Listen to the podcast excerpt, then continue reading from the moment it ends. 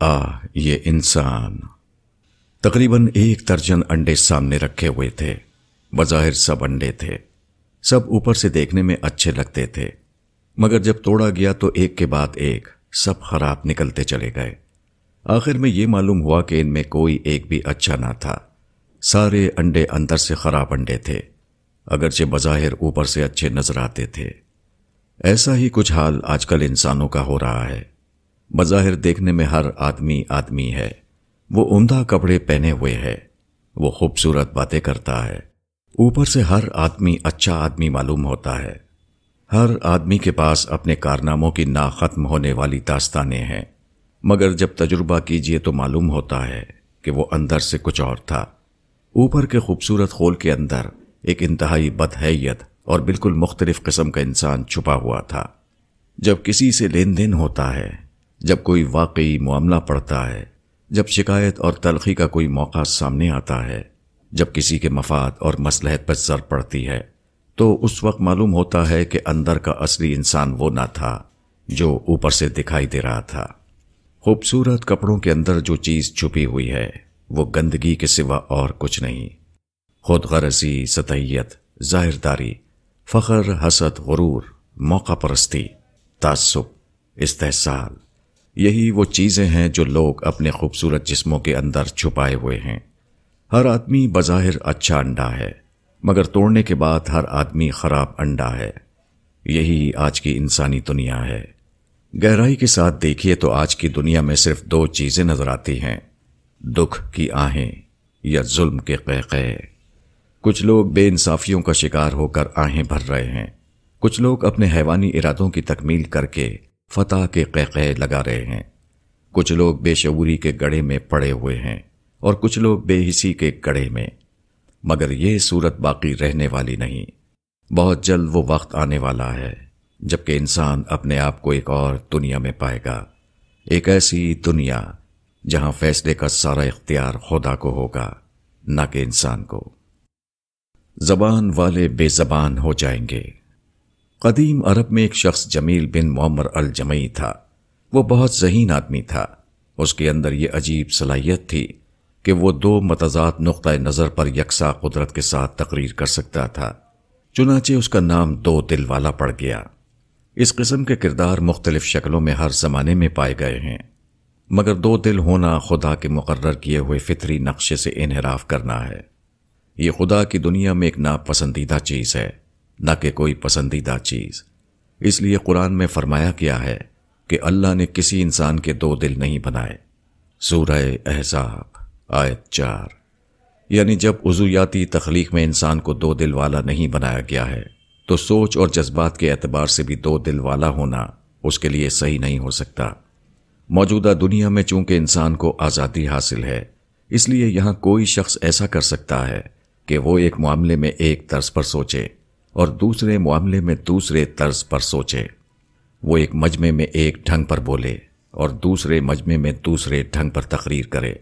وہ جسم کے اعتبار سے ایک دل والا انسان ہونے کے باوجود ذہن اور زبان کے اعتبار سے دو دل والا انسان بن کر رہے، بلکہ کئی دل والا انسان بن جائے۔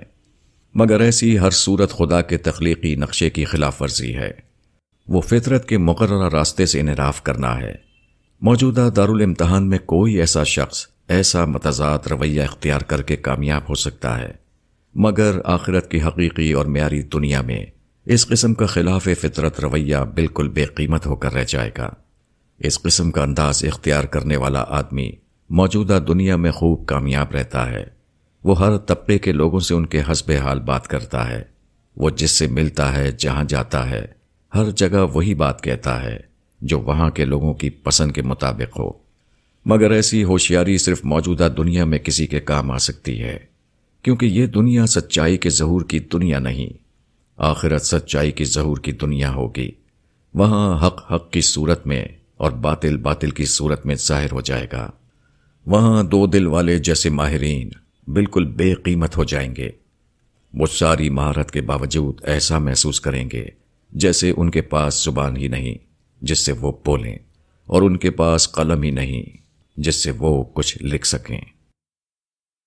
کیسا عجیب۔ میں شہر کی ایک پر رونق سڑک کے کنارے کھڑا تھا۔ تیز رفتار سواریاں مسلسل میرے سامنے سے گزر رہی تھیں۔ وہ انسانوں کو لیے ہوئے ادھر سے ادھر جا رہی تھیں۔ جیسے وہ کسی منزل کی طرف رواں ہوں۔ جیسے وہ کسی پہنچنے کی جگہ پر پہنچنا چاہتی ہوں۔ یہ دیکھ کر مجھے ایسا معلوم ہوا۔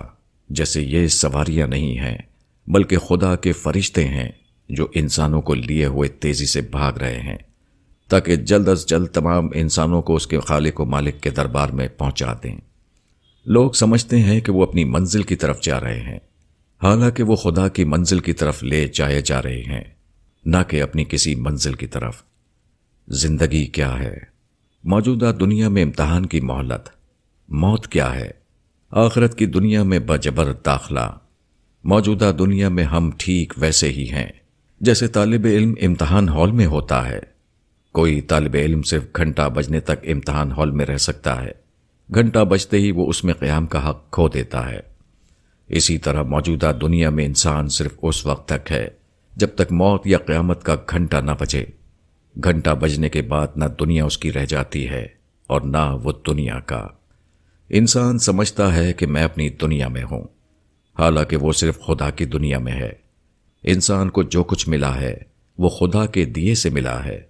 وہ عین اسی لمحے چھن جائے گا، جبکہ خدا ان کو چھیننے کا فیصلہ کرے۔ اس کے بعد انسان اپنے آپ کو اس حال میں پائے گا کہ اس کے پاس ان چیزوں میں سے کچھ بھی نہ ہوگا، جن کو آج وہ اپنا سمجھ رہا ہے۔ انسان پر وہ دن آنے والا ہے، جبکہ وہ بھوکا ہوگا۔ مگر اس کے پاس کھانے کو نہ ہوگا، جس سے وہ اپنی بھوک مٹائے۔ وہ پیاسا ہوگا مگر اس کے پاس پانی نہ ہوگا، جس سے وہ اپنے سینے کی آگ ٹھنڈی کرے۔ اس پر سختی سردی کا موسم آئے گا، مگر اس کے پاس گرم کپڑے نہ ہوں گے، جن سے وہ اپنے بدن کو گرم کر سکے۔ اس کو سخت گرمی کا سامنا ہوگا، مگر اس کو سایہ نہ ملے گا، جس کے نیچے جا کر وہ ٹھنڈک حاصل کرے۔ آہ کیسا عجیب دن انسان پر آنے والا ہے، مگر وہ اس سے کتنا زیادہ غافل بنا ہوا ہے۔ جب حقیقت کھلے گی۔ دنیا میں کچھ لوگ وہ ہیں جن کے دل خدا کے آگے جھکے ہوئے نہیں ہیں۔ وہ دکھاوے کے لیے خدا کو سجدہ کرتے ہیں۔ ایسے لوگوں کا حال آخرت میں یہ بتایا گیا ہے کہ وہاں جب کہا جائے گا کہ اپنے رب کو سجدہ کرو، تو وہ وہاں سجدہ نہ کر سکیں گے۔ سورہ نمبر بیالیس۔ آیت اڑسٹھ۔ سجدہ محض ایک وقتی اور رسمی نوعیت کا جسمانی فیل نہیں۔ وہ اپنے آپ کو حقیقت اعلیٰ کے آگے چکانا ہے۔ وہ اپنی پوری زندگی کو حق و صداقت کے تابع بنا دینا ہے۔ اس اعتبار سے دیکھیے تو معلوم ہوگا کہ اس آیت میں محدود معنوں میں صرف سجدے کا ذکر نہیں ہے، بلکہ یہ آیت پوری زندگی کے بارے میں ایک اہم حقیقت کو بتا رہی ہے۔ موجودہ دنیا میں ہر شخص اور ہر قوم کا یہ حال ہے کہ ان کے دل سچائی کے آگے جھکے ہوئے نہیں ہیں۔ انہوں نے اپنے آپ کو حق کے تابع نہیں بنایا ہے، مگر ظاہری رویے میں ہر ایک کو یہ دکھا رہا ہے کہ وہ حق پر قائم ہے۔ ہر ایک اپنی زبان سے ایسے الفاظ بول رہا ہے۔ گویا اس کا کیس انصاف کا کیس ہے، نہ کہ ظلم اور استقلال کا کیس۔ مگر اس قسم کی دھاندلی صرف موجودہ امتحانی دنیا میں ممکن ہے۔ آخرت کے آتے ہی پوری صورتحال بالکل بدل جائے گی۔ بازار میں کھوٹے سکے چل سکتے ہیں، مگر بینک میں کھوٹے سکے نہیں چلتے۔ اسی طرح آخرت میں اس کا امکان ختم ہو جائے گا کہ کوئی جھوٹی بات کو سچے الفاظ میں بیان کرے۔ کوئی بے انصافی کے عمل کو انصاف کا عمل ثابت کرے۔ آخرت میں یہ ہوگا کہ الفاظ جھوٹے معنی کو قبول کرنے سے انکار کر دیں گے۔ کسی کے لیے یہ ممکن نہ ہوگا کہ وہ ظلم کو انصاف بنائے اور باطل کو حق کے لباس میں پیش کرے۔ اس وقت ظاہر اور باطن کا فرق ختم ہو جائے گا۔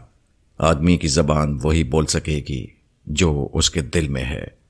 اس دن ہر آدمی عین اس روپ میں دکھائی دے گا جو با اعتبار حقیقت تھا، نہ کہ اس روپ میں جو وہ مصنوعی طور پر دوسروں کے سامنے ظاہر کر رہا تھا۔ لوگ انسان کے سامنے اپنے آپ کو حق بجانب دکھا کر مطمئن ہے کہ وہ حق بجانب ثابت ہو گئے۔ حالانکہ حق بجانب وہ ہے جو خدا کے سامنے حق بجانب ثابت ہو۔ اور وہاں کا حال یہ ہے کہ وہاں صرف حق حق ثابت ہوگا۔ اور جو باطل ہے، وہ وہاں صرف باطل ہو کر رہ جائے گا۔ چھوڑنے کے لیے، برطانوی دور حکومت میں ہندوستان کا دارالسلطنت کلکتہ تھا۔ انیس سو گیارہ میں برطانیہ نے یہ فیصلہ کیا کہ دارالسلطنت کو کلکتے سے دہلی منتقل کر دیا جائے۔ انگریز ماہر تعمیرات سر ایڈون لیوٹینس نے نئے دارالسلطنت کا نقشہ بنایا۔ انیس سو تیرہ میں پرانی دہلی کے جنوب میں رائے سینا پہاڑیوں کے علاقے میں تعمیرات شروع ہوئیں۔ بالآخر وہ عالیشان آبادی وجود میں آئی، جس کو نئی دہلی کہا جاتا ہے۔ یہ زمانہ وہ تھا کہ جب ساری دنیا میں ایک نئی سیاسی لہر آ چکی تھی۔ یہ قومی تحریکوں کی لہر تھی۔ سیاسی افکار کی دنیا میں نئے انقلابات نے نو آبادیاتی نظام کا جواز ختم کر دیا تھا۔ ہندوستان میں آزادی کی تحریک تیزی سے جڑ پکڑ رہی تھی۔ بظاہر یہ بات کھل چکی تھی کہ ہندوستان میں برطانیہ کی حکومت اب زیادہ دیر تک باقی رہنے والی نہیں۔ نئی دہلی کی تعمیر کے بعد اسی زمانے میں فرانس کے ایک لیڈر نے ہندوستان کا دورہ کیا۔ جب وہ نئی دہلی آئے اور یہاں نیا تعمیر شدہ عظیم دارالسلطنت دیکھا تو انہوں نے اس پر اظہار رائے کرتے ہوئے کہا، انہوں نے کیسی شاندار دنیا بنائی ہے۔ صرف اس لیے کہ وہ اسے چھوڑ دیں۔ یہ کہانی صرف برطانیہ کی کہانی نہیں ہے، بلکہ تمام انسانوں کی کہانی ہے۔ یہاں ہر آدمی کا حال یہ ہے کہ وہ آرزوؤں اور تمناؤں کو لیے ہوئے دنیا میں داخل ہوتا ہے۔ اپنی تمام قوتوں کا استعمال کر کے وہ اپنا ایک شاندار گھر بناتا ہے۔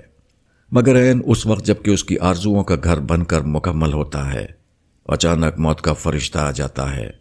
اور اس کو اس کی محنتوں سے بنائی ہوئی دنیا سے جدا کر کے وہاں پہنچا دیتا ہے، جس کو آرتھر کوسلر نے نامعلوم ملک کا نام دیا ہے۔ زندگی کی کہانی اگر اتنی ہی ہو، تو وہ کیسی عجیب دردناک کہانی ہے۔ مگر جس طرح دنیا کی ہر چیز اپنے جوڑے کے ساتھ مکمل ہوتی ہے، اسی طرح موجودہ دنیا کا بھی ایک تکمیلی جوڑا ہے۔ اور وہ جوڑا آخرت ہے۔ جو شخص آخرت کو بھولا ہوا ہے اس کی زندگی یقیناً صرف ایک المیہ ہے۔ مگر جو شخص امکان آخرت سے فائدہ اٹھائے اور موجودہ دنیا کے مواقع کو اگلی دنیا کی تعمیر میں صرف کرے، اس کے لیے موجودہ دنیا ایک نئی زیادہ کامیاب زندگی کا قیمتی زینہ بن جائے گی۔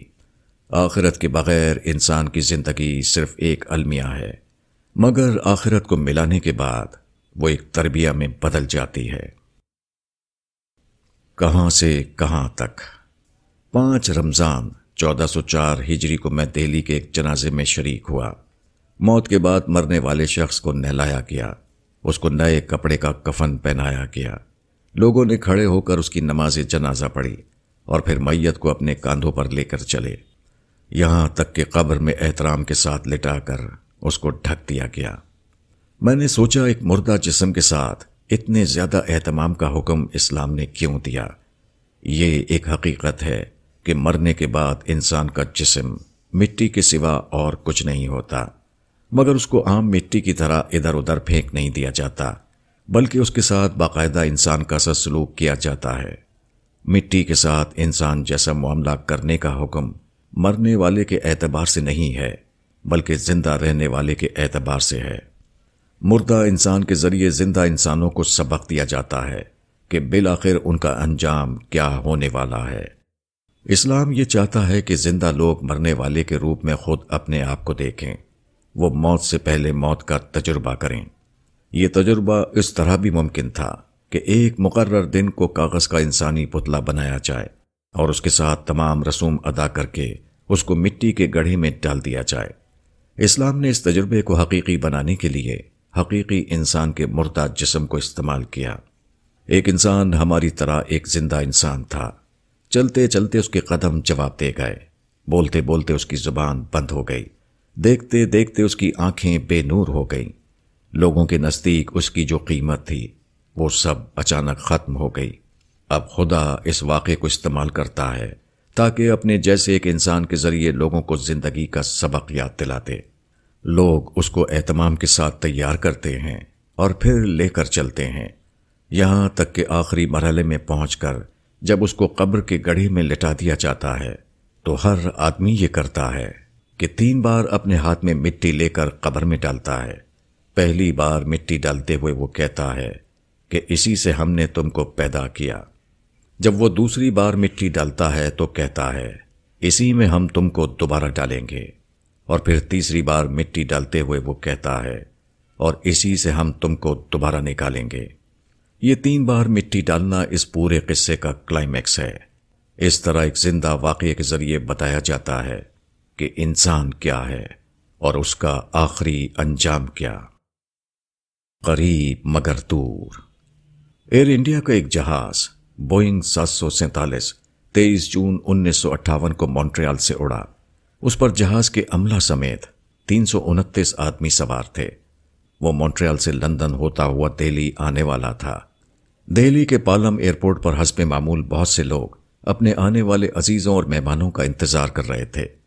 آنے والے مسافروں میں کچھ وہ لوگ تھے جو کمائی کر کے اپنے گھروں کو لوٹ رہے تھے۔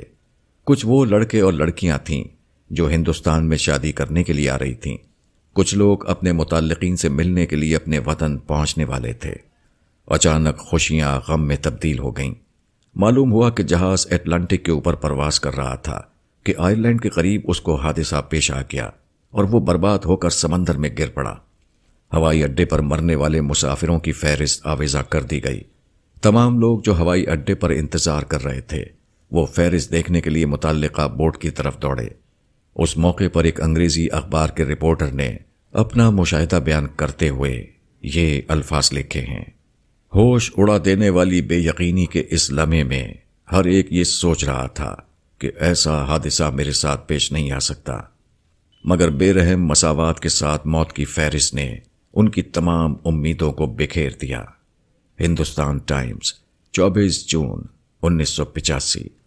فہرست نے بتایا کہ ہوائی جہاز کے تین سو انتیس مسافر سب کے سب اچانک حادثے کا شکار ہو کر ختم ہو چکے ہیں۔ ان میں سے کوئی بھی نہیں جو اپنے انتظار کرنے والوں تک پہنچنے والا ہو۔ ہر روز اس دنیا میں بے شمار آدمی مر رہے ہیں۔ یہ واقعہ لوگوں کو ہلا دینے کے لیے کافی ہے۔ مگر آدمی کا حال یہ ہے کہ جب وہ کسی کو مرتے ہوئے دیکھتا ہے، تو وہ سمجھ لیتا ہے کہ موت صرف دوسروں کے لیے ہے۔ اس کے اپنے لیے موت نہیں۔ اپنے آپ کو الگ کرنے کی اس نفسیات کا نتیجہ یہ ہے کہ آدمی سبق نہیں لیتا۔ وہ موت کے عین قریب ہو کر بھی موت کے پیغام کو نہیں سنتا۔ دنیا کی حقیقت۔ مسٹر آر این پانڈے ہندوستانی فوج میں سیکنڈ لیفٹیننٹ تھے۔ وہ بارہ نومبر انیس سو تراسی کو جموں توی ایکسپریس پر سوار ہوئے۔ ٹرین آگے بڑھی تو انہیں احساس ہوا کہ وہ غلط ٹرین پر سوار ہو گئے ہیں۔ انہیں دراصل اتکل ایکسپریس پر سوار ہونا چاہیے تھا۔ جب اوکھلا کا اسٹیشن آیا تو وہ فرسٹ کلاس کا دروازہ کھول کر باہر کود پڑے۔ ٹرین اس وقت پوری رفتار میں تھی۔ وہ پہیے کے نیچے آ گئے۔ اور اسی وقت کٹ کر مر گئے۔ ہندوستان ٹائمز، تیرہ نومبر انیس سو تراسی۔ یہ واقعہ موجودہ دنیا میں انسان کی بے بسی کی ایک تصویر ہے۔ انسان ٹرین بناتا ہے۔ جب وہ اس پر بیٹھتا ہے تو وہ اس کو لے کر دوڑتی ہے اور منزل پر پہنچا دیتی ہے۔ مگر اسی ٹرین کے مقابلے میں انسان اتنا کمزور ہے کہ اس کے پہیے کے نیچے آنے کے بعد وہ اس کی عزت سے اپنے آپ کو بچا نہیں سکتا۔ ایک کامیاب انسان ہے۔ وہ ایک بہت بڑے مکان میں رہتا ہے، جو اس کی خوشحال زندگی کی علامت ہے۔ اس کے گھر کے سامنے موٹر کار کھڑی ہوئی ہے، جو اس کی شان میں اضافہ کرتی ہے۔ وہ ایک کارخانے کا مالک ہے، جو اس کی دولت اور ترقی کا سر چشمہ ہے۔ اس کے بے شمار ساتھی ہے جو اس کی قوت و شوکت کا زندہ ثبوت ہیں۔ یہ وہ چیزیں ہیں جن سے آدمی کی دنیاوی ترقی کا اندازہ کیا جاتا ہے۔ لیکن اگر یہ تمام چیزیں سمیٹ کر اوپر سے آدمی کے سر پر گرائی جائیں تو وہ اس کی بربادی کا ذریعہ بن جائیں گی۔ یہ گویا ایک بہت بڑا ملبہ ہوگا جو آدمی کے اوپر پٹخ دیا گیا اور اس کے نیچے دب کر اس کا وجود فنا ہو گیا۔ اس مثال سے سمجھا جا سکتا ہے کہ دنیاوی ترقی کی حقیقت کیا ہے۔ دنیا کی تمام ترقیاں اسی وقت تک ترقیاں نظر آتی ہیں جب تک وہ فریب کے روپ میں ہوں۔ جیسے ہی وہ اپنے اصلی روپ میں آئیں، وہ صرف بربادی کا ٹھیر بن جاتی ہیں۔ یہ ترقیاں اپنے آخری انجام کے اعتبار سے کسی کے لیے قبرستان تو بن سکتی ہیں، مگر وہ کسی کے لیے کامیابی کا شاندار محل نہیں بن سکتی۔ لذتیں جنت میں لذت ہیں اور دنیا میں صرف فریب لذت۔ انسان کی غلطی یہ ہے کہ جو چیز جنت میں ملنے والی ہے، اس کو وہ موجودہ دنیا ہی میں پانا چاہتا ہے۔ نتیجہ یہ ہے کہ آدمی یہاں بھی محروم رہتا ہے اور وہاں بھی۔ بے خبر انسان۔ آئری کوسٹ مغربی افریقہ کا ایک ساحلی ملک ہے۔ یہاں بجلی افراد کے ساتھ پائی جاتی ہے۔ گھروں اور دکانوں کی جگمگاہٹ کی وجہ سے اس کو افریقہ کا شوکیس کہا جاتا ہے۔ ٹائمز آف انڈیا، چار جنوری انیس سو چوراسی۔ دسمبر انیس سو بیاسی میں اچانک وہ ایسا ملک بن گیا جہاں لوگ عالیشان ہوٹلوں میں موم بتی کی روشنی میں کھانا کھائیں اور گھروں اور دفتروں کو بھی موم بتی سے روشن کریں۔ آئری کوسٹ میں بانوے فیصد پن بجلی کا رواج تھا، مگر بارش رک جانے کی بنا پر ڈیم سوکھ گئے تھے اور اکثر ٹربائن کا چلنا بند ہو گیا۔ چنانچہ بجلی کی کٹوتی کا یہ عالم ہوا کہ بسا اوقات مسلسل اٹھارہ گھنٹے تک بجلی غائب رہی۔ اس کا نتیجہ یہ ہوا کہ صنعتی پیداوار گھٹ کر پچیس فیصد رہ گئی۔ کمپیوٹر، الیکٹرک ٹائپ ریفریجریٹر اور اکثر بجلی سے چلنے والی چیزیں بند رہنے لگیں۔ بہت سے بڑے بڑے تاجروں نے اس اندیشے سے دفتر جانا چھوڑ دیا کہ کہیں وہ لفٹ میں اٹک کر نہ رہ جائیں۔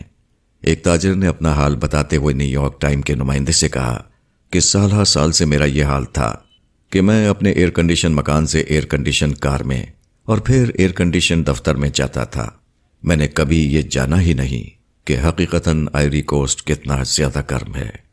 افریقہ جیسے گرم ملک میں ایئر کنڈیشن ماحول میں رہنے والا تاجر گویا ایک مصنوعی دنیا میں رہ رہا تھا۔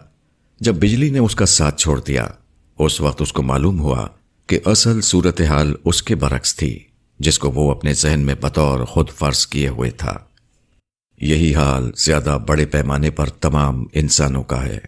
انسان موجودہ دنیا میں اپنے آپ کو آزاد پاتا ہے۔ وہ سمجھتا ہے کہ جو کچھ اس کے پاس ہے، وہ اس کی ملکیت ہے۔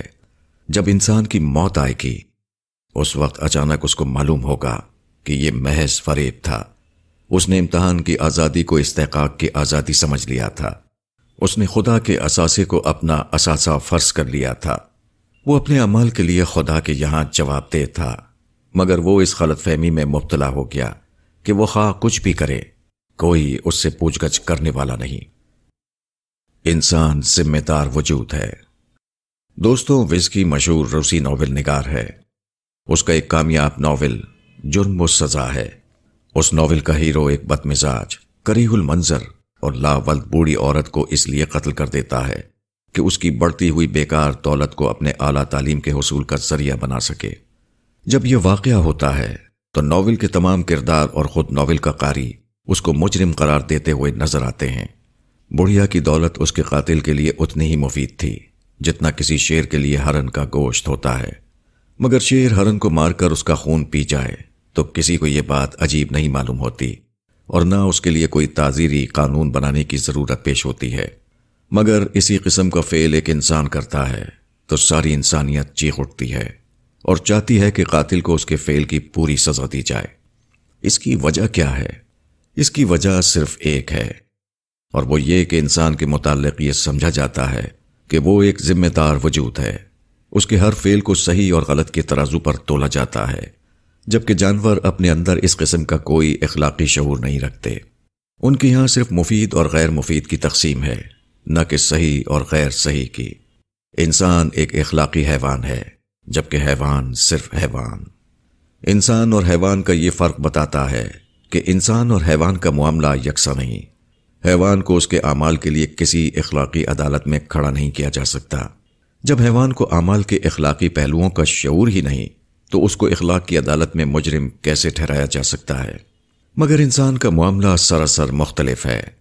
انسان کے اندر معاملات کے بارے میں اچھے اور برے کا احساس ہونا ہی یہ ثابت کرنے کے لیے کافی ہے کہ انسان اپنے اعمال کے لیے اخلاق کے سامنے جواب دہ ہے۔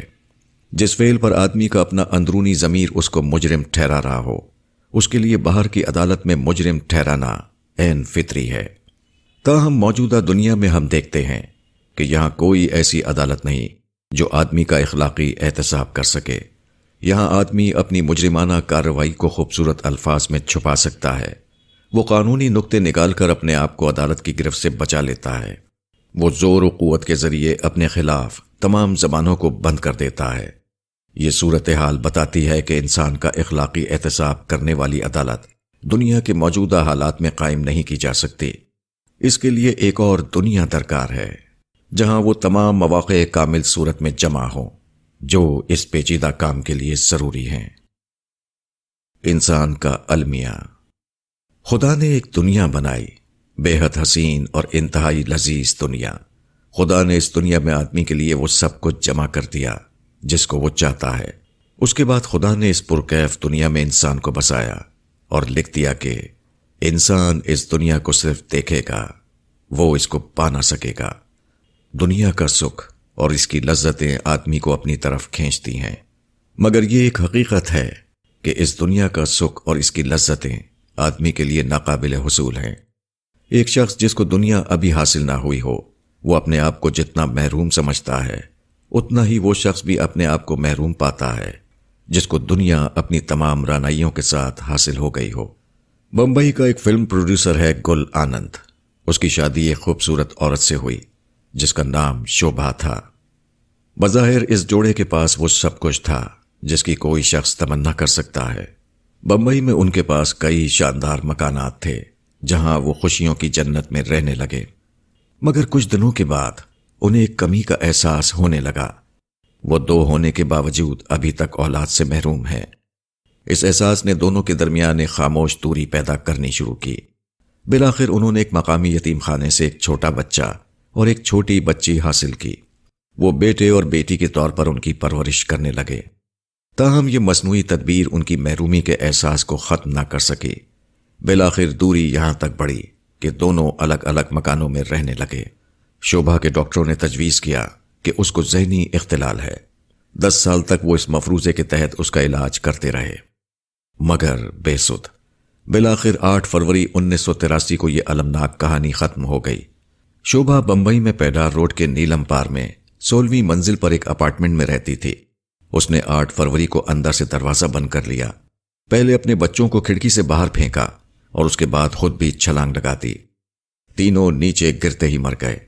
انگریزی اخبار کی رپورٹنگ کے مطابق شوبھا کے شوہر گل آنند نے اپنے تاثرات بیان کرتے ہوئے کہا۔ اپنی بیوی کے ذہنی اختلال کو بیان کرنے کے لیے متعین طبی اصطلاح مجھے معلوم نہیں۔ ٹائمز آف انڈیا، بمبئی، نو فروری انیس سو تراسی۔ چالیس سال بعد۔ اکتیس جولائی انیس سو چوراسی کو دہلی میں فیض روڈ کے پاس ایک لاش ملی۔ اس کی عمر تقریباً ساٹھ سال تھی۔ اور اس کو بری طرح قتل کر کے ایک پارک میں ڈال دیا گیا تھا۔ پولیس نے کافی کوشش کی اور اشتہارات دیے۔ مگر مقتول کی شناخت ممکن نہ ہو سکی۔ مقتول کے جسم پر جو قمیض تھی، اس پر آزاد ٹیلرز کا لیبل لگا ہوا تھا۔ مزید تحقیق سے معلوم ہوا کہ اس پر کوڈ نمبر باون بھی درج ہے۔ کافی تلاش و جستجو کے بعد، آخرکار پولیس ساون پارک کی ایک چھوٹی سی دکان تک پہنچی۔ اس دکان کے مالک صلاح الدین نے بڑی مشکل سے پانڈے نام کے ایک شخص کی نشاندہی کی۔ اس کے بعد پولیس قریب کے کمال کلوتھ ہاؤس تک پہنچی، جس نے بتایا کہ مذکورہ شخص کا پورا نام دیو نارائن پانڈے تھا۔ اس کا وطن فیض آباد تھا اور کام کے لیے وہ دہلی میں رہتا تھا۔ دیر نارائن پانڈے موزائک فاش کی پالش کا کام کرتا تھا۔ پولیس کی یہ تحقیق جاری رہی۔ بلاخر معلوم ہوا کہ مذکورہ شخص نے چالیس سال پہلے ایک شخص کو کسی ذاتی رنجش کی بنا پر مار ڈالا تھا۔ اس مقتول کا بھتیجا موہندر کمار چودھری بچپن سے اپنے گھر میں سنتا آیا تھا کہ پانڈے نے اس کے چچا کو قتل کیا ہے۔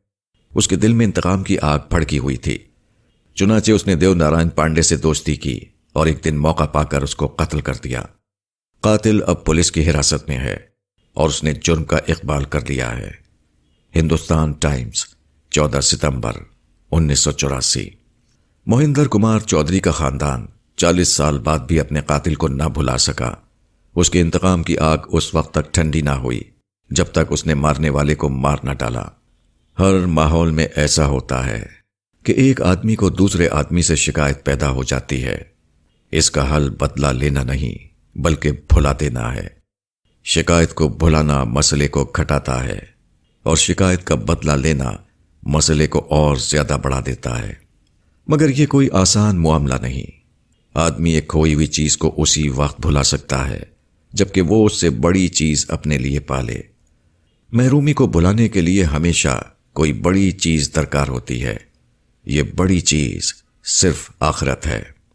آخرت کا عقیدہ آدمی کو وہ سب سے بڑی چیز دے دیتا ہے، جس کے مقابلے میں ہر چیز کم ہے۔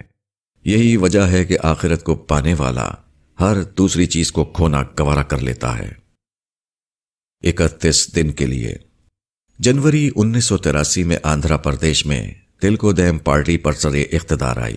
تاہم سولہ اگست انیس سو چوراسی کو گورنر مسٹر رام لال نے تلکودیم وزارت کو برخاست کر دیا اور مسٹر نریندر بھاسکر راؤ سے کہا کہ وہ کانگریس سے مل کر وزارت بنائیں۔ گورنر نے ازروئے دستور یہ ہدایت کی کہ وہ تیس دن کے اندر یہ ثابت کریں کہ تین سو ترانوے رکنی اسمبلی میں ان کی اکثریت ہے۔ اس کے بعد ممبروں کو توڑنے کی کوشش شروع ہوئی۔ کہا جاتا ہے کہ ایک ایک ممبر کی قیمت بیس لاکھ روپے تک لگا دی گئی۔ ہندوستان ٹائمز، تیرہ ستمبر، انیس سو چوراسی۔ مگر معذول وزیر اعلی Mr N T Rama Rao نے وزارت کی برخاستگی کے بعد اپنی پارٹی کے ممبران اسمبلی کو اپنے راما کرشنا اسٹوڈیوز میں بند کر دیا۔ تیس دن گزر گئے اور مسٹر بھاسکر راؤ اسمبلی میں اپنی اکثریت ثابت کرنے کے قابل نہ ہو سکے۔ ان کی وزارت غیر قانونی ہو گئی۔ چنانچہ نئے گورنر شنکر دیال شرما نے سولہ ستمبر انیس سو چوراسی کو نیا حکم جاری کیا، جس کے مطابق مسٹر بھاسکر راؤ کو وزارت چھوڑ دینی پڑی۔ اور Mr N T Rama Rao دوبارہ حکومت کے ایوان میں داخل ہو گئے۔ اس سلسلے میں ٹائمز آف انڈیا انیس ستمبر انیس سو چوراسی نے خصوصی رپورٹ میں دکھایا کہ مسٹر بھاسکو راؤ نے اپنی مختصر وزارت کے دوران کیا کیا۔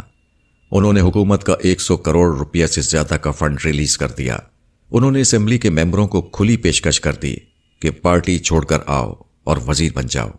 اس قسم کی تفصیلات پیش کرتے ہوئے اخبار مذکورہ کا نامہ نگار لکھتا ہے۔ کہ مسٹر بھاسکر راؤ اکتیس دن تک وزیر اعلی رہے۔ اس غیر یقینی مدت میں انہوں نے اس طرح عمل کیا، گویا وہ اس عہدے پر ایک سو سال تک رہنے کے لیے آئے تھے۔ یہی ہر آدمی کا حال ہے۔ موجودہ دنیا میں ہر آدمی صرف تیس دن کے لیے آیا ہے، مگر وہ اس طرح رہتا ہے جیسے کہ وہ سو سال سے پہلے یہاں سے جانے والا نہیں۔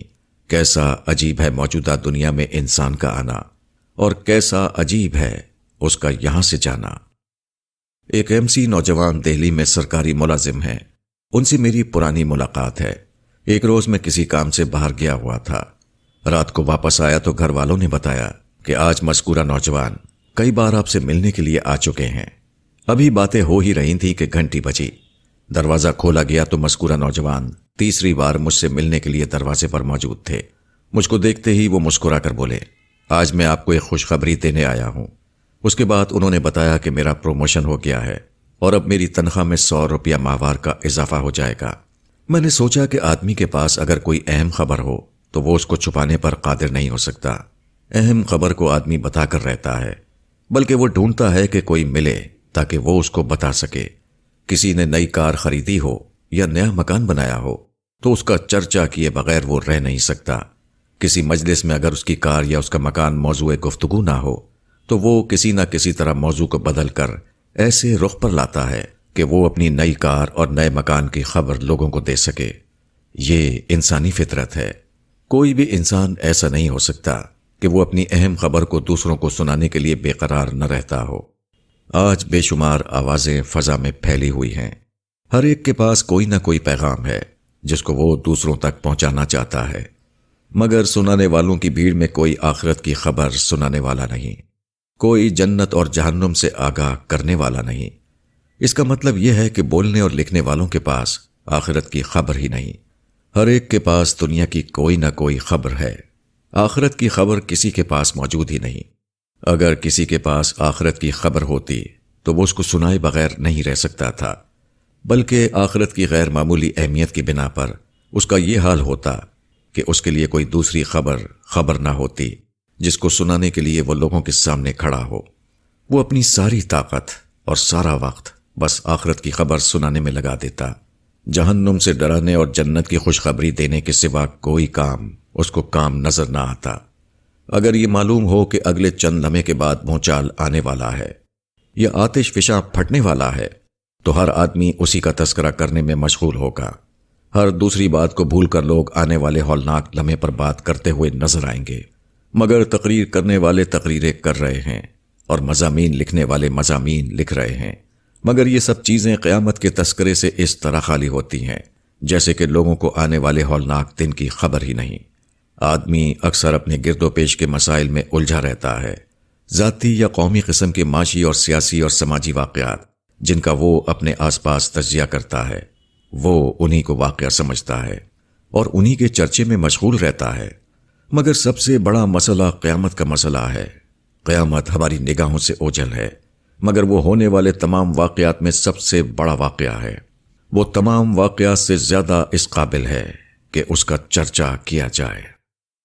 کل کو جانیے، ضیاء الرحمان سابق صدر بنگلہ دیش ڈھاکہ سے چٹاگام گئے۔ وہاں وہ تیس مئی انیس سو اکیاسی کو سرکاری ریسٹ ہاؤس میں آرام کر رہے تھے کہ رات کے وقت ان پر حملہ کر کے انہیں ہلاک کر دیا گیا۔ ان کو ہلاک کرنے والا بنگلہ دیش کا ایک فوجی افسر، میجر جنرل منظور تھا۔ میجر جنرل منظور نے یہ گمان کیا تھا کہ صدر ضیاء الرحمان کو اقتدار سے ہٹانے کے بعد وہ بنگلہ دیش کی حکومت پر قبضہ کر لیں گے۔ مگر ان کا اندازہ غلط نکلا۔ فوج کے ایک دستے کے سوا عام فوجیوں نے ان کا ساتھ نہیں دیا۔ صرف دو دن بعد دو جون انیس سو اکیاسی کو مخالف فوجیوں نے انہیں گولی مار کر ہلاک کر دیا۔ جنرل منظور کا جو انجام ہوا وہی اس دنیا میں ہر آدمی کا انجام ہو رہا ہے۔ کسی کا بظاہر فوج کی گولی کے ذریعے ہوتا ہے اور کوئی فرشتوں کے ذریعے موت کے انجام تک پہنچا دیا جاتا ہے۔ مگر کوئی اس سے سبق نہیں لیتا۔ کوئی جنرل منظور یہ نہیں سوچتا کہ اپنے حریف کو قتل کرنے کے اگلے ہی دن وہ بھی قتل کر دیا جائے گا۔ دوسرے کو موت کے گڑھے میں گرانے کے بعد وہ خود بھی لازمی طور پر موت کے گڑھے میں دھکیل دیا جائے گا۔ یہ دنیا امتحان کی جگہ ہے۔ اس دنیا میں ہر آدمی کو کسی نہ کسی دائرے میں اقتدار دیا جاتا ہے۔ کسی کے اختیار کا دائرہ بڑا ہے اور کسی کا دائرہ چھوٹا۔ مگر عجیب بات ہے کہ ہر آدمی اپنے دائرے میں وہی بن جاتا ہے جو دوسرا اپنے دائرے میں بنا ہوا ہے۔ یہاں ہر شخص جنرل منظور ہے۔ ہر شخص دوسرے کی کاٹ میں لگا ہوا ہے۔ ہر شخص دوسرے کی نفی پر اپنا اسبات کرنا چاہتا ہے۔ ہر شخص اپنی حیثیت کا غلط اندازہ کر کے سمجھتا ہے۔ کہ اگر اس نے دوسرے کو اس کے مقام سے ہٹا دیا، تو اس کا خالی مقام اسے مل جائے گا۔ وہ بھول جاتا ہے کہ جو چیز اس کا انتظار کر رہی ہے، وہ کسی کا خالی مقام نہیں، بلکہ خود اس کی اپنی قبر ہے۔ ہر شخص جو آج اپنے آپ کو کامیاب سمجھتا ہے، وہ کل اپنے آپ کو ناکام دیکھنے پر مجبور ہوتا ہے۔ یہ واقعہ ہر روز ہو رہا ہے۔ مگر کوئی بھی شخص آج کے بعد آنے والے کل کو نہیں دیکھتا۔ ہر شخص اپنے آج کو جاننے کا ماہر ہے۔ کسی کو اپنے کل کی خبر نہیں۔ اپنے آج کے جاننے والوں، اپنے کل کو جانو۔ کیونکہ بالآخر تم جس سے دو چار ہونے والے ہو، وہ تمہارا کل ہے، نہ کہ تمہارا آج۔ آنے والا طوفان۔ گیارہ اگست انیس سو اناسی کو موروی یعنی گجرات میں اچانک ایک سیلاب آیا، جس نے پوری بستی کو تہس نہس کر دیا۔ بستی کے کنارے ایک بڑا بند تھا۔ غیر معمولی بارش سے اس کا پانی بہت اونچا ہو گیا۔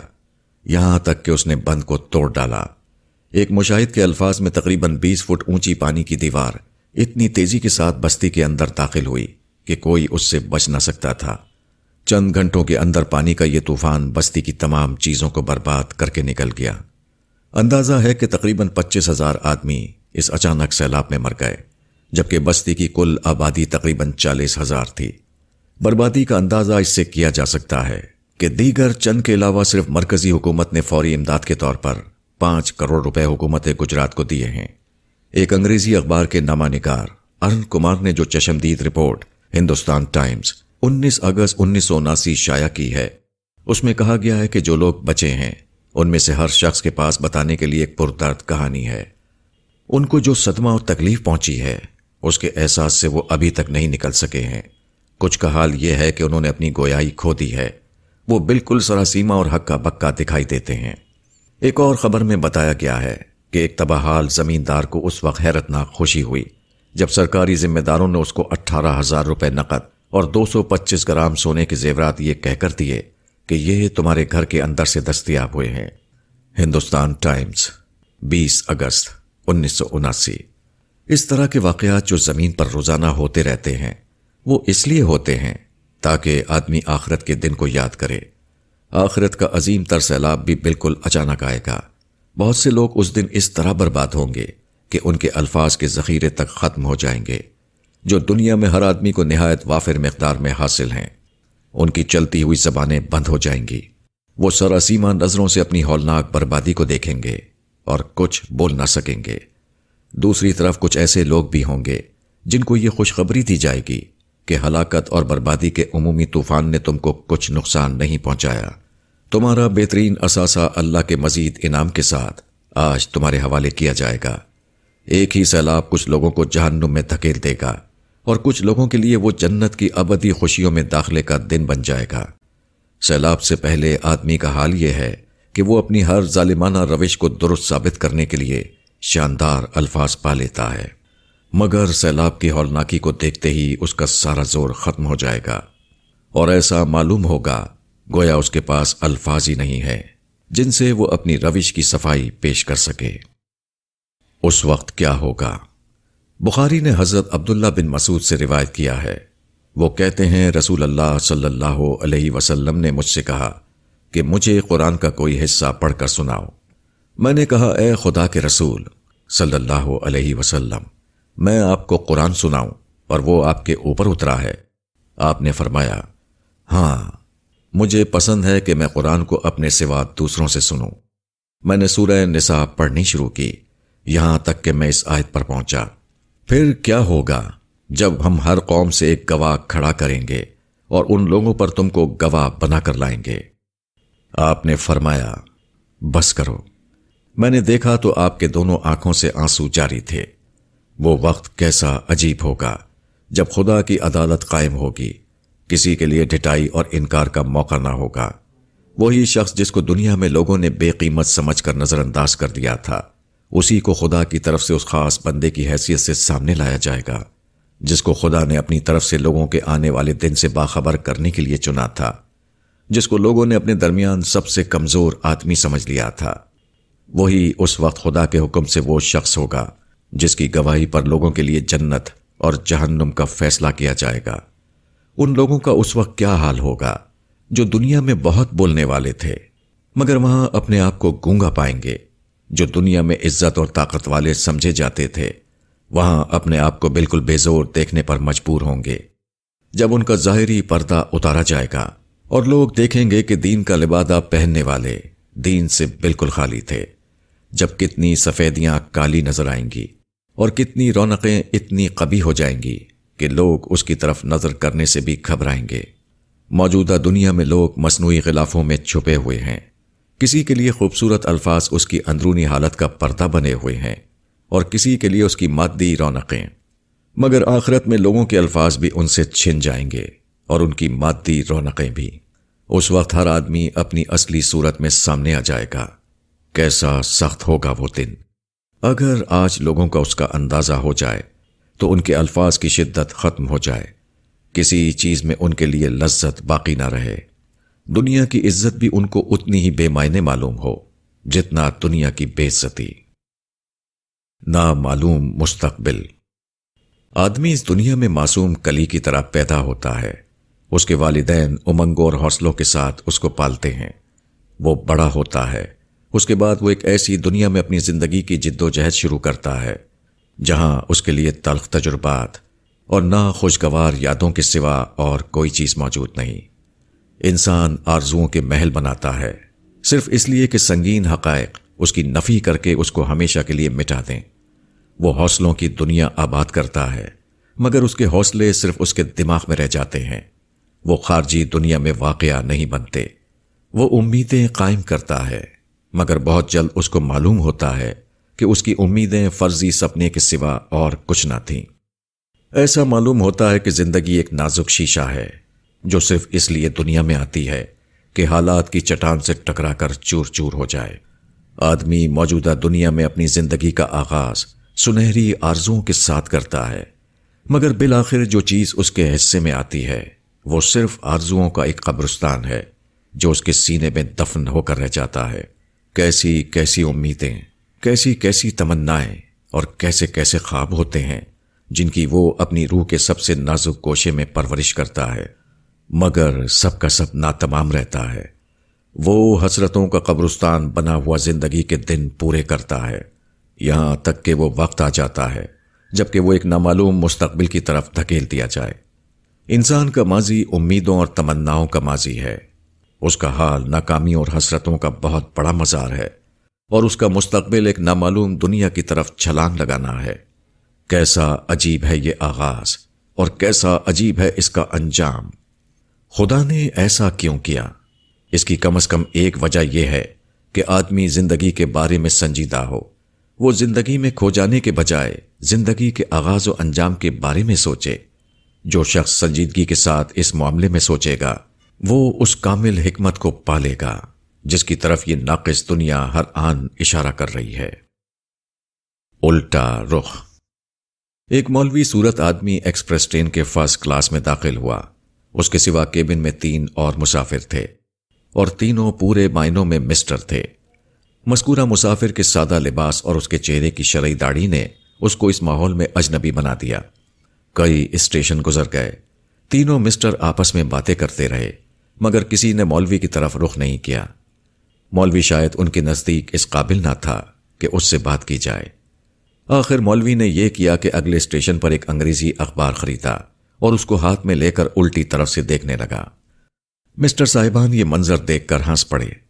ایک شخص نے دوسرے سے انگریزی میں کہا، اس مولوی کو دیکھو، الٹی طرف سے اخبار پڑھ رہا ہے۔ دوسرا بولا، یہ شخص جب انگریزی نہیں جانتا تو اس کو خامخواہ انگریزی اخبار خریدنے کی کیا ضرورت تھی۔ مسٹر صاحبان کو یقین تھا کہ مولوی ان کی گفتگو کو سمجھ نہیں رہا ہے۔ ان کو معلوم نہ تھا کہ مولوی ان سے زیادہ انگریزی جانتا ہے۔ اس کے بعد مولوی ان کی طرف مخاطب ہوا اور انگریزی زبان میں مسلسل بولنا شروع کیا۔ اس نے انگریزی میں کہا، کیا یہ کوئی قانونی جرم ہے کہ اخبار کو الٹی طرف سے پکڑا جائے؟ آخر آپ نے کیسے سمجھ لیا کہ میں انگریزی زبان نہیں جانتا؟ اس کے بعد اس نے گفتگو کو دوسری طرف موڑ دیا۔ اس نے کہا، ایک اخبار کو الٹی طرف سے پکڑنا آپ کو اتنا عجیب معلوم ہوا۔ مگر معاف کیجیے، آپ اور آپ جیسے بے شمار لوگ پوری زندگی کو الٹی طرف سے پکڑے ہوئے ہیں۔ زندگی کو غیر مادی مقصد کی طرف سے پکڑنا چاہیے، اور لوگ اس کو مادی مقاصد کی طرف سے پکڑے ہوئے ہیں۔ اس کو روح کی طرف سے پکڑنا چاہیے، اور لوگ اس کو جسم کی طرف سے پکڑے ہوئے ہیں۔ زندگی کو دیکھنے کا صحیح رخ یہ ہے کہ اس کو آخرت کی طرف سے دیکھا جائے۔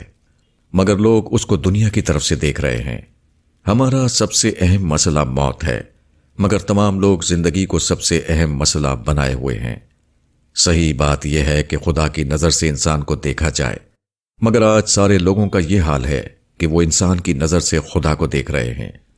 اخبار کا الٹا رخ ہر ایک کو دکھائی دے رہا ہے، اور زندگی کا الٹا رخ کسی کو نظر نہیں آتا۔ کیسے عجیب ہیں وہ لوگ۔ جو اپنے آپ کو دیکھنے والا سمجھتے ہیں، مگر ان کو وہی چیز دکھائی نہیں دیتی، جس کو انہیں سب سے زیادہ دیکھنا چاہیے۔ انجینئرنگ کافی نہیں۔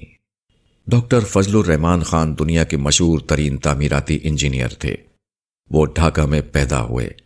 کلکتہ میں تعمیراتی انجینئرنگ کی تعلیم حاصل کی۔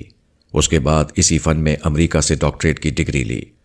انیس سو تریسٹھ میں انہوں نے شکاگو میں تینتالیس منزلہ عمارت کا ٹھیکہ لے کر اپنی عملی زندگی کا آغاز کیا۔ اپنی غیر معمولی ذہانت کی وجہ سے انہوں نے اس میدان میں مشتحدانہ کارنامے انجام دیے۔ شکاگو میں ایک سو دس منزلہ عمارت بنانے کے بعد انہوں نے جدید تعمیرات میں عالمی شہرت حاصل کی۔ دنیا کی یہ سب سے اونچی عمارت ان کے اپنے وضع کردہ غیر روایتی اصولوں پر بنائی گئی ہے، جس کی یہ سب سے اونچی عمارت جس کو ٹیوبلر ڈیزائن کہا جاتا ہے۔ ہندوستان ٹائمز، نو مئی انیس سو بیاسی۔ ڈاکٹر فضل الرحمان خان کو اپنی اس غیر معمولی کامیابی کے باوجود قلبی سکون حاصل نہ تھا۔ مسٹر کے ایم املادی انیس سو بہتر میں فضل الرحمان خان کے شکاگو دفتر میں ملے تھے۔ مسٹر املادی نے انہیں ان کی کامیابیوں پر مبارکباد دی۔ مگر ڈاکٹر فضل الرحمان نے اس کو سادہ چہرے کے ساتھ سنا۔ انہوں نے گفتگو کے دوران مسٹر املادی سے کہا کہ زندگی انجینئرنگ سے زیادہ ہے۔ ستائیس مارچ انیس سو بیاسی کو ڈاکٹر فضل الرحمان خان کا اچانک اس وقت انتقال ہو گیا، جبکہ ان کی عمر صرف باون سال تھی۔ فضل الرحمان خان نے تعمیراتی انجینئرنگ میں جو اشتہادی اصول وضع کیے، ان کو مزید آگے بڑھاتے ہوئے جرمن انجینئر رابرٹ کیبریل نے تین سو پینسٹھ منزلہ عمارت کا منصوبہ بنایا، جو زمین سے ایک میل اونچی ہوگی۔ مسٹر املادی نے اپنی ملاقات میں ڈاکٹر فضل الرحمان خان سے پوچھا کہ کیا وہ ایسی عمارت کی تعمیر کو ممکن سمجھتے ہیں؟ فضل الرحمان خان نے اس بات میں جواب دیا، اس واقعے کا ذکر کرتے ہوئے مسٹر امرادی اپنے مضمون کو اس جملے پر ختم کرتے ہیں کہ آئندہ یورپ اور امریکہ میں ایسی اونچی عمارتیں کھڑی ہو چکی ہوں گی، مگر افسوس کہ وہی آدمی ان کو دیکھنے کے لیے موجود نہ ہوگا جس نے ایسی عمارتوں کی تعمیر کو ابتدائی طور پر ممکن بنایا تھا۔ دنیا اور آخرت۔ انسان کی سب سے بڑی طلب کیا ہے؟ یہ کہ اس کو خوشیوں سے بھری ہوئی ایک زندگی حاصل ہو۔ یہی ہر زمانے میں آدمی کا سب سے بڑا خواب رہا ہے۔ ہر آدمی اسی تمنا کو لے کر جیتا ہے۔ مگر ہر آدمی اس تمنا کی تکمیل کے بغیر مر جاتا ہے۔ سارے فلسفے اور نظریات، تمام انسانی کوششیں اسی ایک چیز کے گرد گھوم رہی ہیں۔ مگر آج تک انسان نہ فکری طور پر اس کو دریافت کر سکا اور نہ عملی طور پر اس منزل تک پہنچنے میں کامیاب ہو سکا۔ اس ناکامی کی وجہ صرف ایک ہے۔ تمام لوگ اپنے خواب کی تعبیر اسی موجودہ دنیا میں پانا چاہتے ہیں۔ مگر ہزاروں برس کے تجربے نے صرف ایک چیز ثابت کی ہے۔ یہ کہ موجودہ دنیا اس آرزو کی تکمیل کے لیے ناکافی ہے۔ موجودہ دنیا کی محدودیت، موجودہ دنیا میں انسانی آزادی کا غلط استعمال۔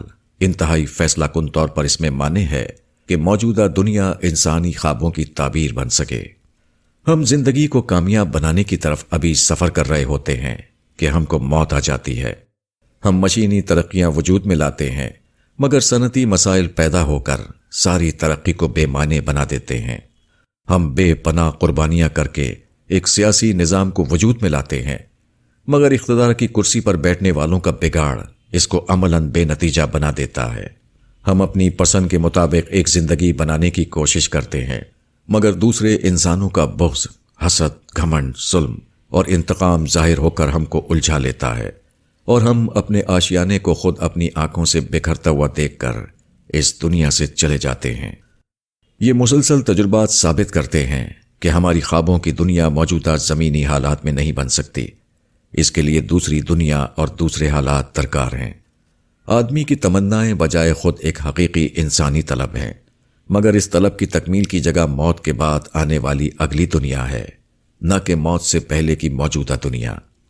یہی واحد چیز ہے جو ہماری دنیا کی زندگی کو بامائنے بناتی ہے۔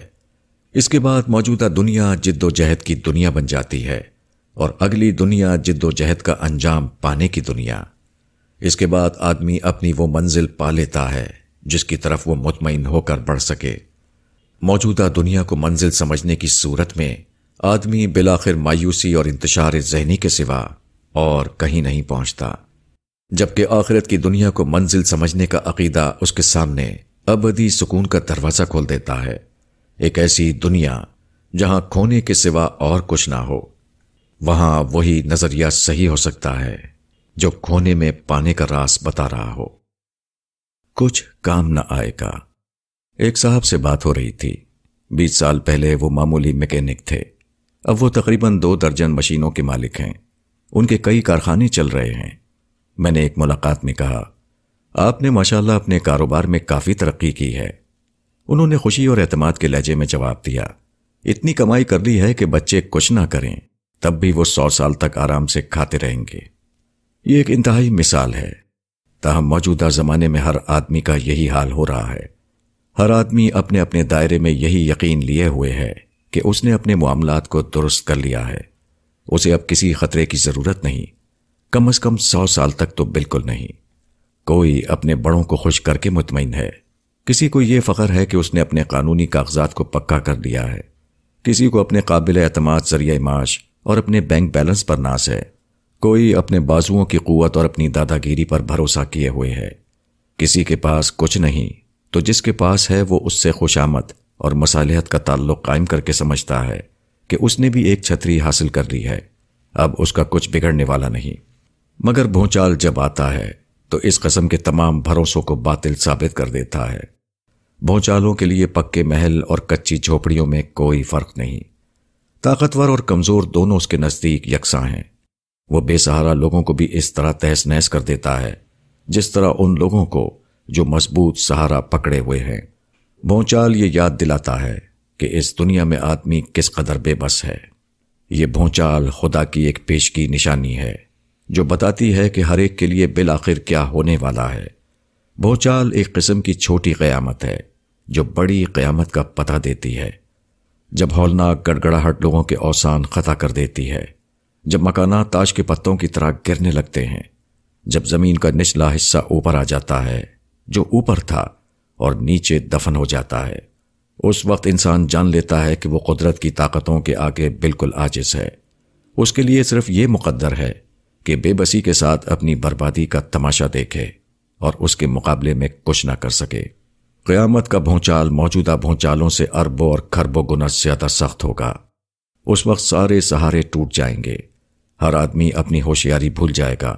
عظمت کے تمام منارے اس طرح گر چکے ہوں گے کہ ان کا کہیں وجود نہ ہوگا۔ اس دن وہی سہارے والا ہوگا جس نے موجودہ چیزوں کو بے سہارا سمجھا تھا۔ اس دن وہی کامیاب ہوگا جس نے اس وقت خدا کو اپنایا تھا۔ جب سارے لوگ خدا کو بھول کر دوسری چھتریوں کی پناہ لیے ہوئے تھے۔ ہر طرف فریب۔ آج کی دنیا فریب کی دنیا ہے۔ آج کے انسان کو ایسے نعرے مل گئے ہیں جن سے وہ اپنی شخصی لوٹ کی سیاست کو قومی خدمت کی سیاست ظاہر کر سکے۔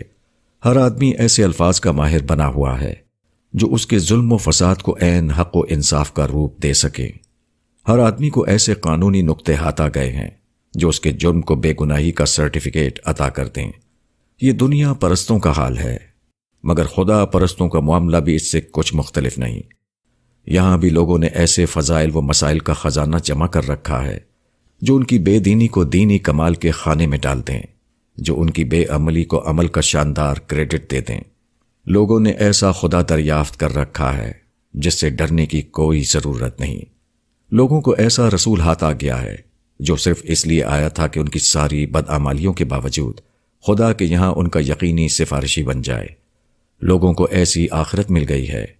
جہاں جنت صرف اپنے لیے ہے اور جہنم صرف دوسروں کے لیے۔ لوگوں کو ایسی نمازیں حاصل ہو گئی ہیں جن کے ساتھ کبر اور حسد جمع ہو سکتا ہے۔ لوگوں کو ایسے روزے معلوم ہو گئے ہیں جو جھوٹ اور ظلم سے فاسد نہیں ہوتے۔ لوگوں کو ایسا دین ہاتھ آ گیا ہے جو صرف بحث و مباحثہ کرنے کے لیے ہے، نہ کہ عمل کرنے کے لیے۔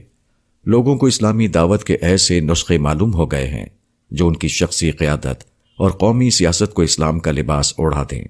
مگر جھوٹا سونا اسی وقت تک سونا ہے، جب تک وہ کسوٹی پر کسا نہ کیا ہو۔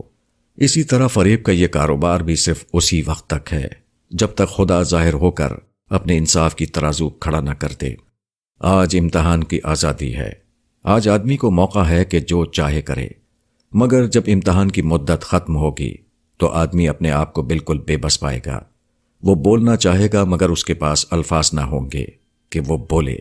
وہ چلنا چاہے گا مگر اس کے پاس پاؤں نہ ہوں گے کہ ان کے ذریعے وہ بھاگ کر کہیں جا سکے۔ یہ سچائی کا دن ہوگا۔ اس دن ہر آدمی کے اوپر سے فریب کا وہ لباس اتر چکا ہوگا جس کو آج وہ پہنے ہوئے ہے۔ ہر آدمی اپنی اس اصل صورت میں نمایاں ہو جائے گا جو فی الواقع اس کی ہے۔ مگر امتحان کی آزادی سے فائدہ اٹھا کر آج وہ اس کو چھپائے ہوئے ہے۔ آدمی کی یہ اصل صورت خدا کے سامنے بھی آج اریاں ہے، مگر آخرت کی دنیا میں وہ تمام لوگوں کے سامنے نمایاں ہو جائے گی۔ کامیابی کی فہرست۔ سید محمد کیرالہ میں پیدا ہوئے۔ ان کی تعلیم لندن میں ہوئی۔ ان کی غیر معمولی صلاحیتوں کو دیکھ کر ان کے اسی سالہ انگریز استاد پروفیسر اسٹیونس نے انیس سو ستاون میں کہا تھا کہ اے نوجوان شخص، ایک دن تم یہاں اپنے ملک کے نمائندے بن کر آؤ گے۔ مگر میں اس وقت تم کو دیکھنے کے لیے موجود نہ ہوں گا۔ یہ پیشن گوئی تیئیس سال بعد پوری ہوئی اور مسٹر سید محمد ہندوستان کے ہائی کمشنر بن کر لندن گئے۔ سید محمد نے بیرسٹری سے اپنی زندگی کا آغاز کیا۔ اس کے بعد انہیں بہت سے اعلیٰ عہدے ملے۔ وہ اقوام متحدہ میں ہندوستان کے مندوب تھے۔ کیرلا کابینہ میں وزیر ہوئے۔ مائنورٹیز کمیشن کے چیئرمین مقرر ہوئے۔ وغیرہ وغیرہ۔ سید محمد کے خاص دوستوں میں ایک مسٹر خوشونت سنگھ بھی تھے۔ انہوں نے سید محمد کے بارے میں ایک مضمون لکھتے ہوئے اس کو اس پیراگراف پر ختم کیا ہے۔ سید محمد کا شوق سیاست اور قانون تھا۔ انہوں نے کانگریس آئی کے ٹکٹ کے لیے درخواست دی تھی تاکہ حالیہ پارلیمنٹری میں الیکشن لڑ سکیں۔ اپنے حالات کے لحاظ سے وہ ضرور کامیاب ہوتے۔ کیرالہ ریاستی کانگریس ذمہ داروں نے انہیں ٹکٹ دینے سے انکار کیا۔ اس واقعے نے سید محمد کا دل توڑ دیا۔ اور ایک ماہ بعد اس حادثے نے ان کی زندگی لے لی۔ ہندوستان ٹائمز، تیئیس مارچ، انیس سو پچاسی۔ آج انسان کامیابیوں کی فہرست میں صرف ایک کمی کو برداشت نہیں کر پاتا۔ حالانکہ انسان پر وہ دن آنے والا ہے جب کامیابیوں کی پوری فہرست اس سے چھن جائے گی۔ کیسا عجیب ہوگا وہ دن اور کیسا عجیب ہوگا اس دن انسان کا حال۔ چھت گر پڑی۔ انیس سو اڑسٹھ کا واقعہ ہے۔ میں اعظم گڑھ کی ایک دکان میں داخل ہوا۔ وہاں میرے ایک جانے پہچانے بزرگ بیٹھے ہوئے تھے۔ میں نے ان کو سلام کیا، مگر انہوں نے کوئی جواب نہیں دیا۔ میں نے دوبارہ سلام کیا، مگر میں نے دیکھا کہ اب بھی وہ خاموش ہیں۔ وہ میری طرف دیکھ رہے تھے، مگر کچھ بول نہیں رہے تھے۔ کیا یہ کوئی دوسرے صاحب ہیں؟ میں نے سوچا، مگر میری آنکھیں اس شبے کی تردید کر رہی تھیں۔ جو شخص میرے سامنے بیٹھا ہوا تھا، وہ یقینی طور پر وہی شخص تھا۔ جس کو میں پندرہ سال سے جانتا ہوں۔ بظاہر یہ بھی ناممکن تھا کہ وہ مجھ کو بھول گئے ہوں۔ دکان کے مالک کو جلد ہی میری حیرانگی کا احساس ہو گیا۔ اس نے بتایا کہ اصل قصہ یہ ہے کہ ان کے ساتھ ایک سخت حادثہ پیش آ گیا ہے، جس کی وجہ سے وہ اپنے ہوش و حواس کھو بیٹھے ہیں۔ وہ اپنا نیا مکان بنا رہے تھے۔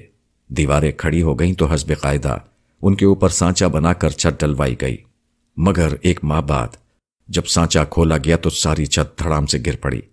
اس حادثے کا ان کے دماغ پر اتنا اثر ہوا کہ وہ نیم پاگل ہو گئے۔ اب وہ نہ کوئی کام کرتے ہیں، نہ کھانا کھاتے ہیں اور نہ بولتے ہیں۔ بس بدھ کی طرح ادھر ادھر پڑے رہتے ہیں، جیسا کہ اس وقت آپ ان کو دیکھ رہے ہیں۔ مزید تحقیق کے بعد مجھے معلوم ہوا کہ یہاں کچھ لوگوں نے یہ کاروبار کیا ہے کہ سیمنٹ کے رنگ کی مٹی یعنی پینڈول کو باریک پیس کر بوریوں میں بھر دیتے ہیں۔ یہ مٹی دیکھنے میں بالکل سیمنٹ جیسی ہوتی ہے، اس لیے لوگ اس کو سیمنٹ سمجھ کر خرید لیتے ہیں۔ مذکورہ بزرگ کو بھی اتفاق سے اسی قسم کی سیمنٹ مل گئی اور اسی سیمنٹ سے انہوں نے اپنی چھت بنوا دی۔ ظاہر ہے کہ ایسی سیمنٹ سے بنی ہوئی چھت کا وہی انجام ہونا تھا۔ اس طرح کوئی دولت کو اپنی چھت بنائے ہوئے ہے۔ کسی کو اپنے الفاظ پر بھروسہ ہے۔ کوئی سمجھتا ہے کہ اس کے ساتھیوں کی مدد اس کے لیے کافی ہے۔ کوئی بڑوں کا سہارا پکڑے ہوئے ہے۔ مگر یہ سب جھوٹے سہارے ہیں۔ قیامت جب ظاہری سانچے کو ہٹائے گی، تو اچانک لوگوں کی چھت ان کے اوپر اس طرح گر پڑے گی کہ وہاں کوئی تن کا بھی نہ ہوگا جو آدمی کا سہارا بن سکے۔ خدا کی دنیا۔ جب آپ اپنے کمرے میں ہوں، تو آپ اس کی چھت کو ناپ کر معلوم کر سکتے ہیں کہ اس کی لمبائی کتنی ہے اور چوڑائی کتنی۔ مگر جب آپ کھلے میدان میں آسمان کے نیچے ہوتے ہیں تو معلوم ہوتا ہے کہ آسمان کی چھت کی لمبائی اور چوڑائی کو ناپنے کے لیے آپ کے تمام پیمانے ناکافی ہیں۔ یہی حال خدا کی پوری کائنات کا ہے۔ ایک بیج جس طرح بڑھ کر درخت کی ایک نئی دنیا بناتا ہے، اس کو کون بیان کر سکتا ہے؟ سورج کی روشنی، ہواؤں کا نظام، چڑیوں کے نغمے، پانی کے بہتے ہوئے چشمے، اور اسی طرح کی بے شمار چیزیں جن کو ہم اپنی آنکھوں سے دیکھتے ہیں، ان کو لفظوں میں بیان کرنا ممکن نہیں۔ سچائی اس سے زیادہ لطیف ہے کہ اس کو انسانی لفظوں میں بیان کیا جا سکے۔ حقیقت یہ ہے کہ جہاں زبان گنگ ہو جاتی ہے، وہاں سے حقائق شروع ہوتے ہیں۔ جہاں الفاظ ساتھ نہیں دیتے، وہاں سے معنی کا آغاز ہوتا ہے۔ خدا چپ کی زبان میں بول رہا ہے اور ہم اس کو شور کی زبان میں سننا چاہتے ہیں۔ ایسی حالت میں کیسے ممکن ہے کہ ہم خدا کی آوازوں کو سن سکیں؟ اس دنیا کی سب سے قیمتی باتیں وہ ہیں۔ جو چپ کے بول میں نشر ہو رہی ہیں۔ مگر جو لوگ صرف شور و غل کی بولیاں سننا جانتے ہوں، وہ ان قیمتی باتوں سے اسی طرح نہ آشنا رہتے ہیں، جس طرح ایک بہرا شخص کسی عمدہ موسیقی سے۔ خدا کی دنیا بے حد حسین ہے۔ اس کے حسن کو لفظوں میں بیان نہیں کیا جا سکتا۔ آدمی جب اس دنیا کو دیکھتا ہے تو بے اختیار اس کا جی چاہتا ہے کہ وہ خدا کی اس ابدی دنیا کا باشندہ بن جائے۔ وہ ہواؤں میں شامل ہو جائے۔ وہ درختوں کی سرسبزیوں میں جا بسے، وہ آسمان کی بلندیوں میں کھو جائے۔ مگر انسان کی محدودیتیں اس کی اس خواہش کی راہ میں حائل ہیں۔ وہ اپنی محبوب دنیا کو دیکھتا ہے، مگر اس میں شامل نہیں ہو پاتا۔ شاید جنت اسی کا نام ہے کہ آدمی کو اس کی محدودیتوں سے آزاد کر دیا جائے، تاکہ وہ خدا کی حسین دنیا میں ابدی طور پر داخل ہو جائے۔ انسان نے جو تمدنی دنیا بنائی ہے وہ خدا کی دنیا سے کس قدر مختلف ہے۔ انسان کی بنائی ہوئی سواریاں شور اور دھواں پیدا کرتی ہیں۔ مگر خدا کی دنیا میں روشنی ایک لاکھ چھیاسی ہزار میل فی سیکنڈ کی رفتار سے چلتی ہے۔ اور نہ کہیں شور ہوتا ہے اور نہ دھواں۔ انسان انسان کے درمیان میں اس طرح رہتا ہے کہ ایک دوسرے سے طرح طرح کی تکلیفیں پہنچتی رہتی ہیں۔ مگر خدا کی دنیا میں ہوا اس طرح گزرتی ہے کہ وہ کسی سے نہیں ٹکراتی۔ انسان اپنی غلازت کو کاربن اور پسینہ اور بول و براز کی صورت میں خارج کرتا ہے۔ مگر خدا نے اپنی دنیا میں جو درخت اگائے ہیں، وہ اس کے برعکس اپنی کثافت کو آکسیجن کی صورت میں خارج کرتے ہیں اور پھول اپنی کثافت کو خوشبو کی صورت میں۔ انسان کے بنائے ہوئے تمام شہروں میں کوڑے کو ٹھکانے لگانا ایک ناقابل حل مسئلہ بنا ہوا ہے۔ مگر خدا کی بنائی ہوئی وسیع تر دنیا میں ہر روز بڑے پیمانے پر کوڑا نکلتا ہے۔ مگر کسی کو پتہ نہیں چلتا، کیونکہ اس کو ریسائکل کر کے دوبارہ کائنات کے مفید اجزاء میں تبدیل کر دیا جاتا ہے۔ جو شخص حقیقت کی جھلک دیکھ لے، وہ اس کے بیان سے اپنے آپ کو آچس محسوس کرنے لگتا ہے۔ اس پر چپ تاری ہو جاتی ہے۔ نہ یہ کہ وہ لفظوں کا سیلاب بہانے لگے۔ ہم خدا کے ملک میں ہیں۔ ایک امریکی خاتون سیاحت کی غرض سے روس گئیں۔ وہاں انہوں نے دیکھا کہ ہر جگہ کمیونسٹ پارٹی کے چیف کی تصویریں لگی ہوئی ہیں۔ یہ بات انہیں پسند نہیں آئی۔ ایک موقع پر وہ کچھ روسیوں سے اس پر تنقید کرنے لگیں۔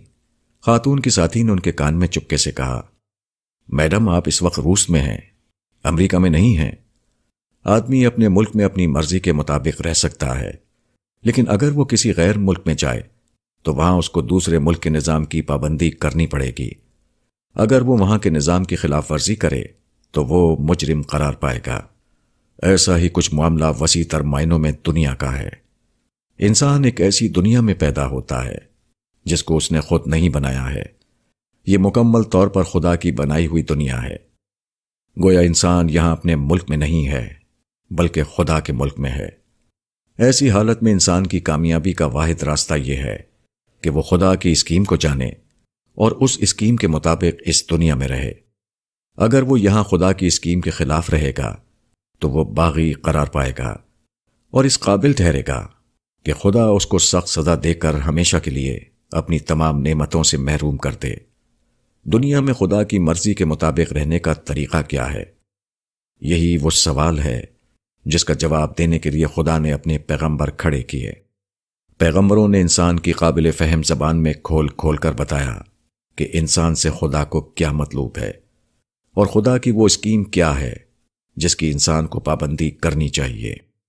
قرآن اسی پیغمبرانہ ہدایت کا مستند مجموعہ ہے۔ جو شخص یہ چاہتا ہو کہ خدا اس کو اپنے وفادار بندوں میں شمار کرے اور اس کو اپنی ابدی نعمتوں میں حصے دار بنائے، اس کے لیے لازم ہے کہ وہ قرآن کو پڑھے اور اس کو اپنی زندگی کا رہنما بنا لے۔ جو شخص ایسا نہیں کرے گا، اس کا انجام شدید تر شکل میں وہی ہوگا جو روس میں امریکہ نوازوں کا ہوتا ہے۔ یا امریکہ میں روس نوازوں کا۔ ایک موت۔ تیئیس فروری انیس سو تراسی کی صبح الرسالہ کے لیے بڑی دردناک خبر لے کر آئی۔ اس دن الرسالہ کے کاتب حافظ امجد علی شاہ جہان پوری کا انتقال ہو گیا۔ وفات کے وقت ان کی عمر تقریباً ستر سال تھی۔ حافظ امجد علی صاحب نے الرسالہ کی کتابت کا کام اتنی دلچسپی اور لگن کے ساتھ کیا کہ الرسالہ اور امجد علی صاحب دونوں ایک دوسرے کے ہم معنی بن گئے۔ وہ دہلی کے اعلیٰ درجے کے کاتب تھے۔ الرسالہ کے صفحات نے ان کی خوش نویسی کے جو نمونے محفوظ کیے ہیں، وہ ابھی نامعلوم مدت تک باقی رہیں گے۔ مگر لکھنے والے کا فن لکھنے والے کے ساتھ ہمیشہ کے لیے چلا گیا۔ اگر یہ کہا جائے کہ الرسالہ کی ہر اشاعت سب سے پہلے امجد علی صاحب کی نظر سے گزرتی تھی، تو یہ بات بالکل صحیح ہوگی، کیونکہ وہ الرسالہ کو صرف لکھتے نہیں تھے۔ بلکہ وہ اس کو پڑھتے بھی تھے۔ الرسالہ کے مضامین جب انہیں کتابت کے لیے دیے جاتے، تو پہلے وہ ان کا مطالعہ کرتے، اس کے بعد ان کو لکھنا شروع کرتے۔ وہ الرسالہ کے صرف کاتب ہی نہیں تھے، بلکہ وہ اس کے سب سے پہلے قاری بھی تھے۔ موت کی خبر ملنے کے بعد، تیئیس فروری کی دوپہر جب میں ان کے گھر پہنچا، تو ان کا مردہ جسم ایک چارپائی پر لیٹا ہوا تھا۔ میں دیر تک تاثرات کے طوفان میں انہیں دیکھتا رہا۔ وہی معصوم چہرہ تھا، مگر اب وہ خاموش ہو چکا تھا۔ بظاہر وہی آنکھیں تھیں، مگر اب وہ ہمیشہ کے لیے بند ہو چکی تھیں۔ ہاتھ وہی تھا، مگر اب وہ قلم پکڑنے کی طاقت سے محروم تھا۔ تیئیس فروری کو نماز ظہر کے بعد جنازہ اٹھا۔ لوگ حافظ امجد علی کا جسم کاندھوں پر اٹھائے قبرستان کی طرف جا رہے تھے، اور میرے ذہن میں ایک پوری تصویر جاگ رہی تھی۔ جس میں انسان اپنے آغاز سے انجام کی طرف جاتا ہوا نظر آ رہا تھا۔ انسان کی کہانی کیسے عجیب طور پر اس دنیا میں شروع ہوتی ہے اور کیسے عجیب طور پر ختم ہو جاتی ہے۔ تیئیس فروری سے پہلے امجد علی صاحب سے میرا ہر روز کا ساتھ تھا۔ تیئیس فروری کو وہ اچانک دوسری دنیا میں چلے گئے۔ جب مجھے اس کا خیال آتا ہے تو میں یہ سوچنے لگتا ہوں کہ ہماری آج کی دنیا اور ہماری کل کی دنیا میں کتنا کم فاصلہ ہے۔ ایسا معلوم ہوتا ہے کہ آدمی کا ایک قدم اگر اس دنیا میں ہے، تو اس کا دوسرا قدم اس دنیا میں۔